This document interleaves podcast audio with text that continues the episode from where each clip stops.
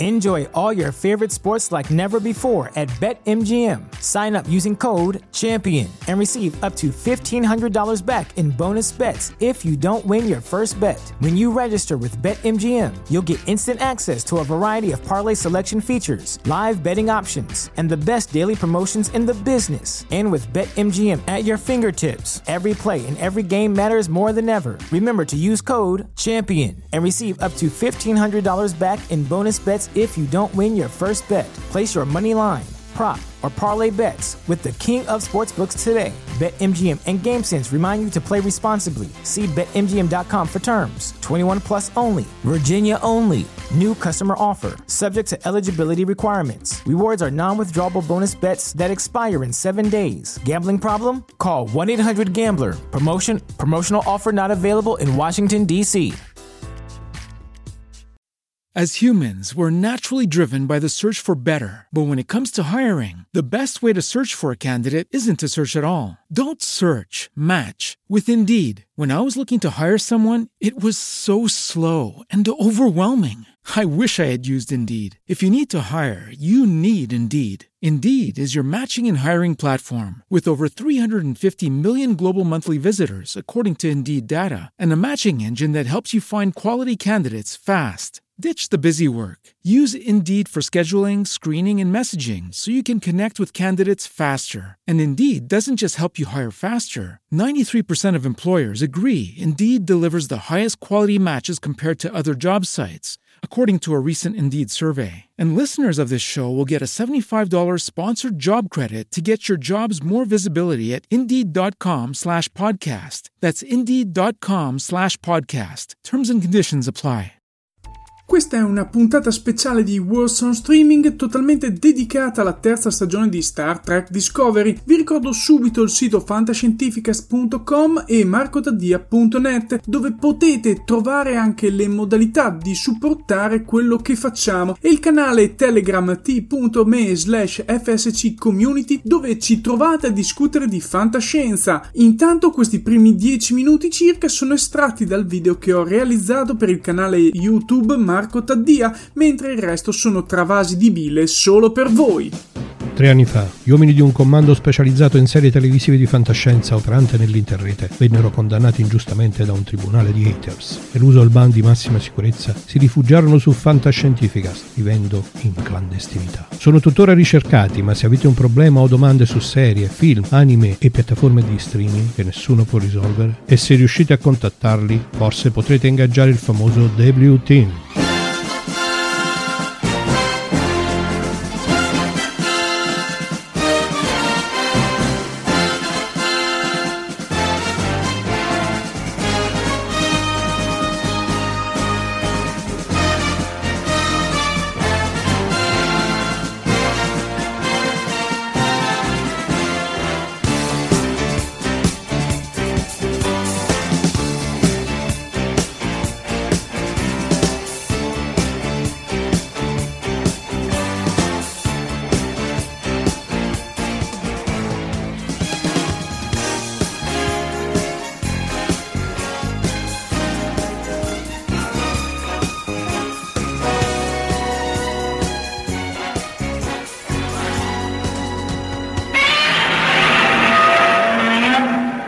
Venerdì scorso su Netflix è finita la terza stagione di Star Trek Discovery. Lo dico subito, sono pesantemente alterato con la gestione Kurtzman e adesso vi spiego il perché. Entro subito nel dettaglio del mio pensiero perché c'è così poco da dire e tanto tempo a disposizione per esporlo. Le grafiche del mio canale stanno spuntando tutte attorno a me, quindi sapete che cosa dovete fare, mi raccomando, confido in voi. Dicevo, Kurtzman come sceneggiatore ha fatto cose di una certa rilevanza dal mio punto di vista, come i film The Island e il primo Transformers. Poi ha fatto cose particolarmente discutibili come la leggenda di Zorro, Cowboy e Alieni, che però sconfina nel trash positivo, i primi due film dell'era J.J. Abrams di Star Trek e infine The Amazing Spider-Man 2. Kurtzman ha lavorato pure a serie come Ajax, Xena ed Hercules ed è stato tra gli ideatori di Fringe. Questo preambolo mi serve per poter dire che questo Discovery soffre in maniera più aggravata di un problema alla base di molti prodotti sceneggiati da Kurtzman, cioè una certa fretta nel raccontare la storia, personaggi secondari poco definiti, personaggi principali a facto me, eh, faccio tutto io, come si dice in quel di Ferrara, e soprattutto il bisogno di riempire le storie di cose da far fare continuamente e scegliendo sempre le soluzioni più semplici e banali. Ovviamente non è tutta colpa sua, anzi spesso alcuni attori ci mettono tanto del loro per rendere ancora peggiore una sceneggiatura scialba nelle prime due stagioni, grazie ad attori di un certo spessore come Jason Isaacs, Michelle Yeoh, Anson Mouth, si è riusciti a coprire al meglio quelle mancanze di, con certe interpretazioni e comunque con spessore di personaggi eh, che spesso sono banali come quello di Tilly, Soru, Paul Statements e soprattutto Michael Burnham, interpretata da Soneca Martin Green, che è di fatto la protagonista assoluta ma senza alcuna esperienza rilevante precedente. La sua recitazione in alcuni episodi di questa terza stagione è assolutamente imbarazzante e antitelevisiva, tanto che se il regista fosse stato il buon Ferretti degli occhi del cuore, non esito dal dire che l'avrebbe definita una cagna maledetta. Mettendo però da parte le interpretazioni, che sono solo la punta dell'iceberg, poco sotto ci sono i dialoghi. Miei dei che dialoghi banali, inconcludenti e buttati lì che ci sono in questo Star Trek Discovery. Parliamoci chiaro, le parole sono fondamentali in una serie TV di 45 minuti, sia quelle dette che soprattutto quelle non dette. In questo Discovery si usano le parole per descrivere emozioni e sentimenti che manco fossimo in una soap opera spaziale, oppure lo siamo. Dico che sono buttate lì perché tra l'interpretazione e gli avvenimenti serrati sembra come se si voglia creare una bolla spazio-temporale attorno a quei due che si scambiano affetto e reciproco rispetto.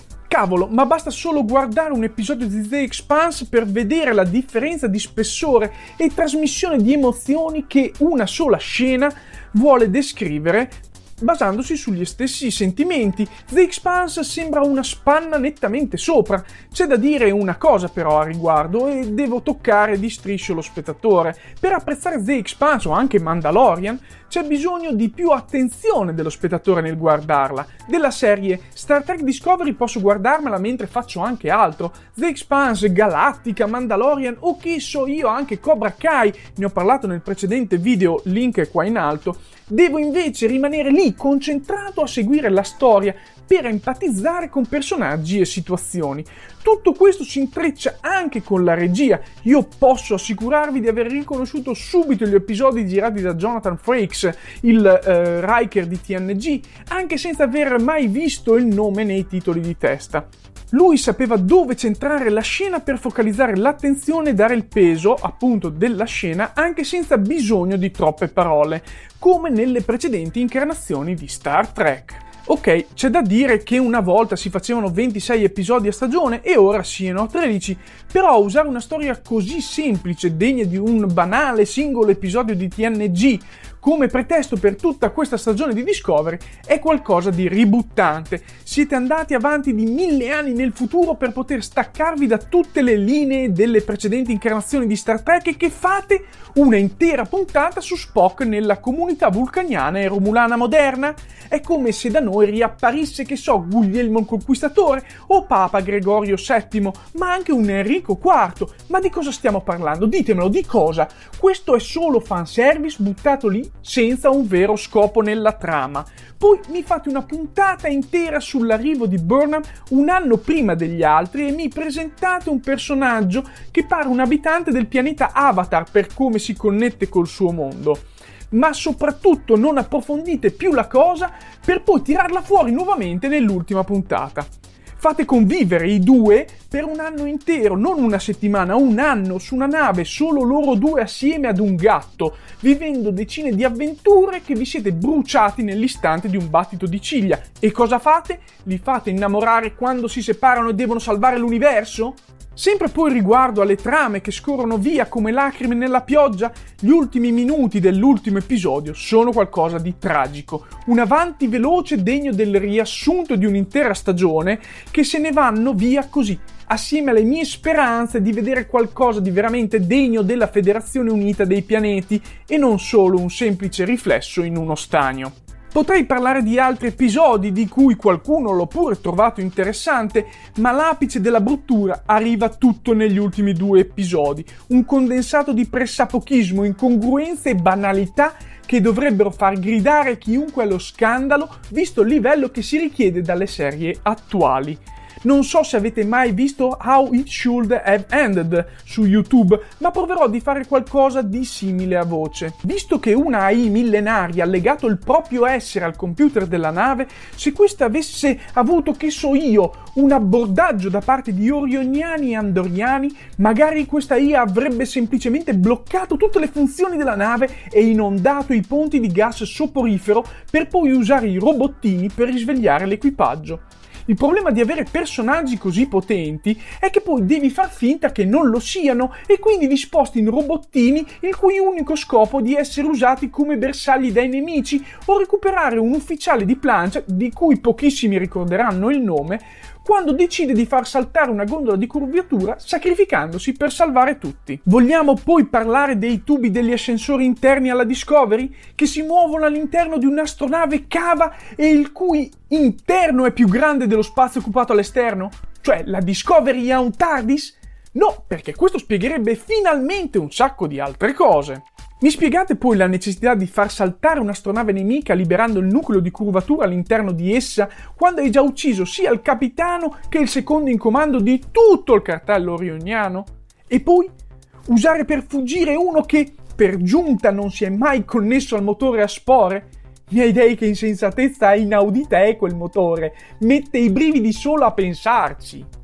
Ma ora veniamo alle due perle assolute su cui si basa questa intera serie. La prima è l'urlo disperato di un bambino che perde la madre. Questo urlo entra in risonanza con un pianeta intero fatto di dilitio e fa esplodere quasi tutte le navi della galassia equipaggiate con il minerale. Da notare che allo stesso tempo alcune non esplodono e che del dilitio è comunque avanzato. Apro una parentesi sul dilitio, questa che vedete nelle mie mani è l'enciclopedia di Star Trek degli Okuda, sceneggiatori degli anni 90 della saga, che hanno canonizzato la scienza di Star Trek essendo che il dilitio qui dentro viene espressamente detto essere un catalizzatore della reazione materia-antimateria, è come cambiare le carte in tavola perché è troppo difficile vincere con quello che si ha in mano.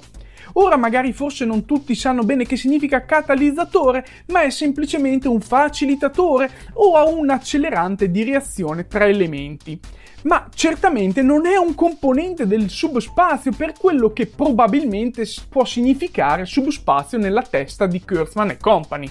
L'ultima immensa vaccata nella gestione di questa stagione è il fine che Osaira vuole ottenere. Il capo della catena di Smeraldo mette a ferro e fuoco mezzo quadrante, devasta pianeti e attacca la federazione fino ad arrivarle nel cuore per poter fare una sola cosa, discutere col presidente della federazione, probabilmente eminenza grigia la Palpatine, una resa armistizio tra le loro due forze, visto che è sempre più difficoltoso sopravvivere da soli con così poco di litio nell'universo. Ma seriamente, stiamo scherzando o cosa? Per un parlé c'era bisogno di scatenare sto finimondo? E con che fiducia poi ci si può mettere a discutere di pace con una vera e propria devastatrice di mondi?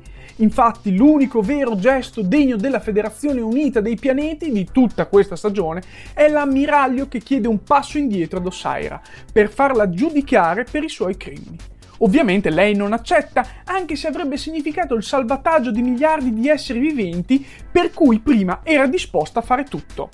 Mi fermo qui perché ho già parlato veramente troppo per questa puntata, ma farò sicuramente un extra disponibile in podcast su Fantascientificast per entrare più nel dettaglio di altri problemi e fidatevi che ci sono di questa stagione di Discovery. Io capisco che un ragazzo un poco più che ventenne reputi bella questa serie, ma è indiscutibile che abbia problemi di coerenza interna e se si vuole veramente fare un esame, non da fanboy, non si può non vedere. Io, da veterano fan di Star Trek, vedo purtroppo solo un mero riflesso deformato e poco brillante di quello che questa serie sarebbe potuta essere. Ricordatevi il mi piace, di iscrivervi al canale, attivare la campanellina, commentare e condividere questo video. Come sempre dico, la vostra opinione è importante perché, anche se magari non la condivido, poter vedere e magari capire un punto di vista differente è importante per poter continuare a crescere. Al prossimo video, ciao!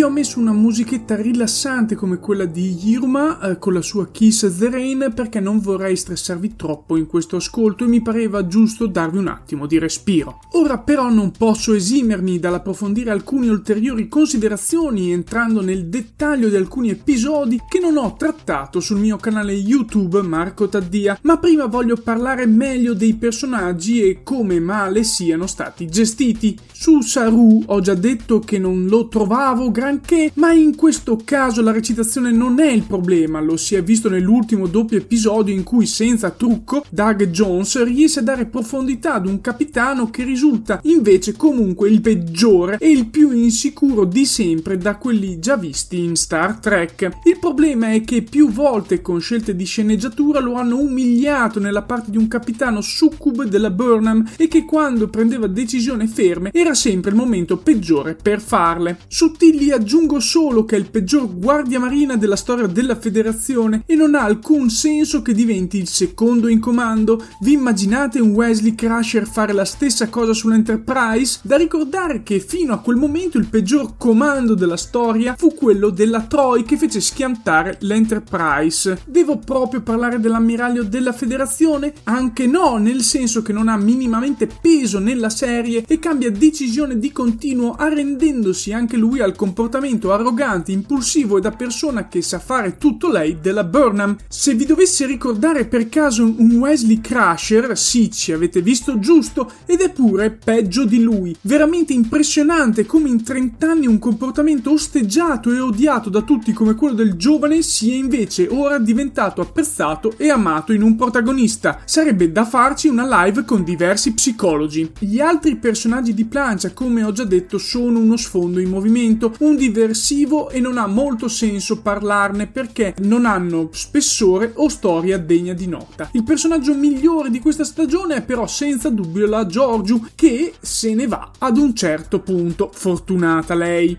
ma si nota subito la sua presenza nella scena che dona quello spessore che manca al resto e che regala probabilmente il migliore episodio della serie Terraferma prima parte. La seconda parte è stata come uno spillo che ti entra lentamente nel bulbo oculare. Almeno nell'ultimo episodio hanno avuto la decenza di piantarti in fretta un paracarro super...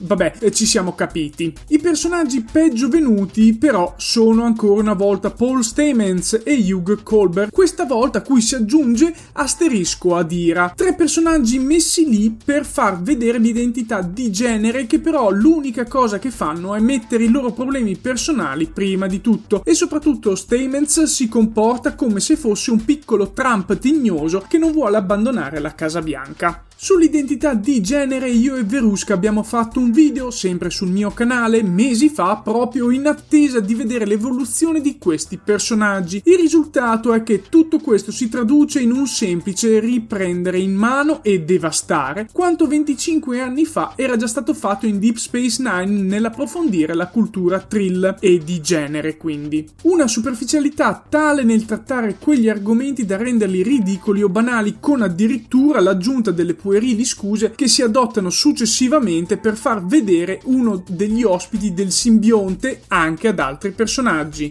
Insomma, non basta sbattere lì le cose per richiamare un passato, bisogna dargli una forma e adattarlo in maniera consona, rendendo il concetto empatico per chi guarda. Così ho approfondito anche l'episodio Non ti scordar di me, che sebbene non sia nemmeno così pessimo, mi ha lasciato ugualmente insoddisfatto e in parte infastidito. Insomma, il problema di genere di Adira, che non mi è sembrato così palese e vissuto oppressivamente, non può risolversi banalmente con un uso di noi voi al posto di io tu. Ho accennato comunque prima al buon primo episodio di Terraferma, perché nell'universo specchio sembra che questi attori si sentano più a loro agio, ma non manca mai la facoltà di mandare in vacca tutto. Difatti, lasciandosi andare come sempre al solo sentimentalismo, hanno reso ridicola la seconda parte e la presenza del guardiano guardiano del tempo. Mi è dispiaciuto davvero vedere sistemata così alla bene e meglio la seconda parte. Passo ora ad un personaggio che manco ho accennato, Cleveland Brooker, poiché è il personaggio che serve solo per trovare l'escamotage narrativo per risolvere le situazioni. Questo avviene in diversi episodi ed è palese nel suo collegamento psichico fondamentale nell'ultima puntata. Il punto è che nulla di lui viene realmente approfondito, nemmeno nell'episodio a lui dedicato, Il rifugio. Ritorno su Unificazione 3 di cui ho già parlato, ma voglio ribadire che non ha senso e non parla minimamente dei problemi e o cultura romulana e vulcaniana, ma si basa sui problemi psicologici della solita Burnham. Sto arrivando in fondo a tutto questo veramente stanco, perché io ho visto il potenziale incredibile che aveva questa stagione per risollevare una serie morente sia per ascolti che per merchandise, eppure ogni scelta è stata superficiale se non pure sbagliata nei tempi e nei modi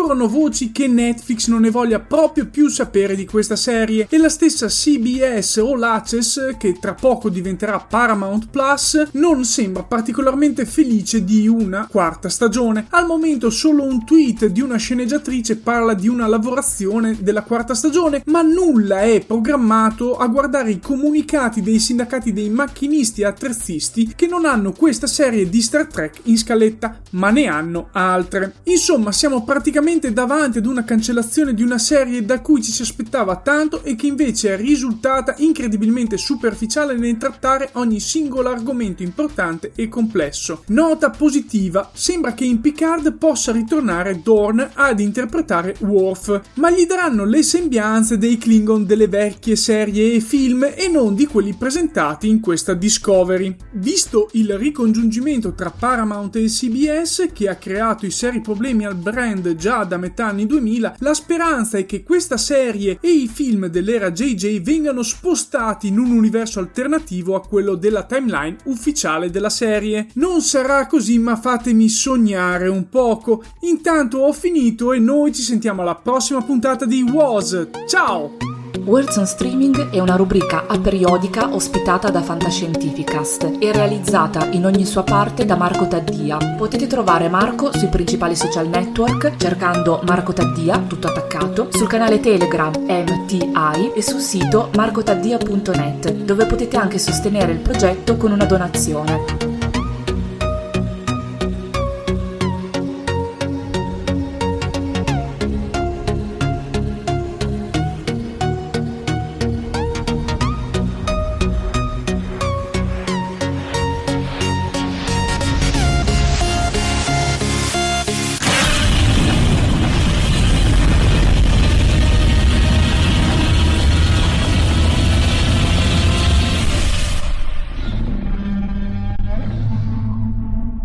Avete ascoltato Fantascientificast, podcast di fantascienza e cronache della galassia, da un'idea di Paolo Bianchi e Omar Serafiti, con il contributo cibernetico del Cylon Prof Massimo De Santo. Potete seguirci ed interagire con noi sul nostro sito fantascientificast.it, su Facebook alla pagina Fantascientificast, su Twitter sul profilo at Fantascicast, sul nostro canale Telegram t.me slash fantascientificast, sulla nostra community Telegram t.me slash fsccommunity. Se siete particolarmente timidi, potete utilizzare la vecchia, cara e affidabile posta elettronica, scrivendoci all'indirizzo redazione fantascientificas.it. Tutte le puntate sono disponibili sul nostro sito, su Apple iTunes, su Spotify e su Podbean all'indirizzo podcast.fantascientificas.it. Se volete, potete lasciarci una valutazione a 5 stelle su Apple iTunes ed offrirci una birra romulana o un gotto esplosivo pangalattico, sostenendoci tramite una donazione PayPal utilizzando l'apposito pulsante sul nostro sito. Fantascientificast è una produzione amatoriale. Non si intende infrangere alcun copyright, i cui diritti appartengono ai rispettivi detentori. L'autorizzazione SIAE 5612I5359.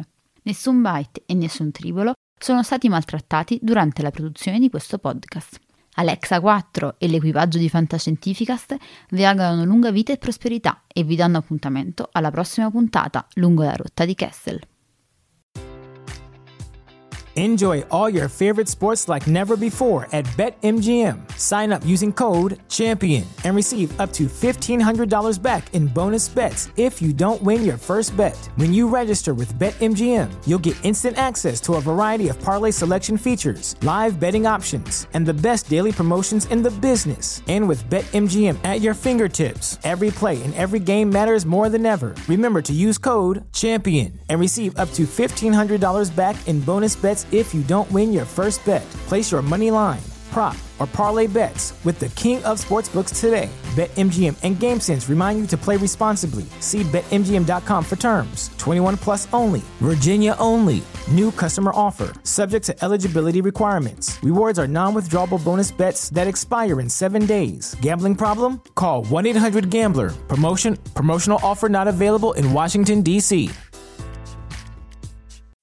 As humans, we're naturally driven by the search for better. But when it comes to hiring, the best way to search for a candidate isn't to search at all. Don't search, match with Indeed. When I was looking to hire someone, it was so slow and overwhelming. I wish I had used Indeed. If you need to hire, you need Indeed. Indeed is your matching and hiring platform with over 350 million global monthly visitors, according to Indeed data, and a matching engine that helps you find quality candidates fast. Ditch the busy work. Use Indeed for scheduling, screening, and messaging so you can connect with candidates faster. And Indeed doesn't just help you hire faster. 93% of employers agree Indeed delivers the highest quality matches compared to other job sites, according to a recent Indeed survey. And listeners of this show will get a $75 sponsored job credit to get your jobs more visibility at Indeed.com slash podcast. That's Indeed.com slash podcast. Terms and conditions apply.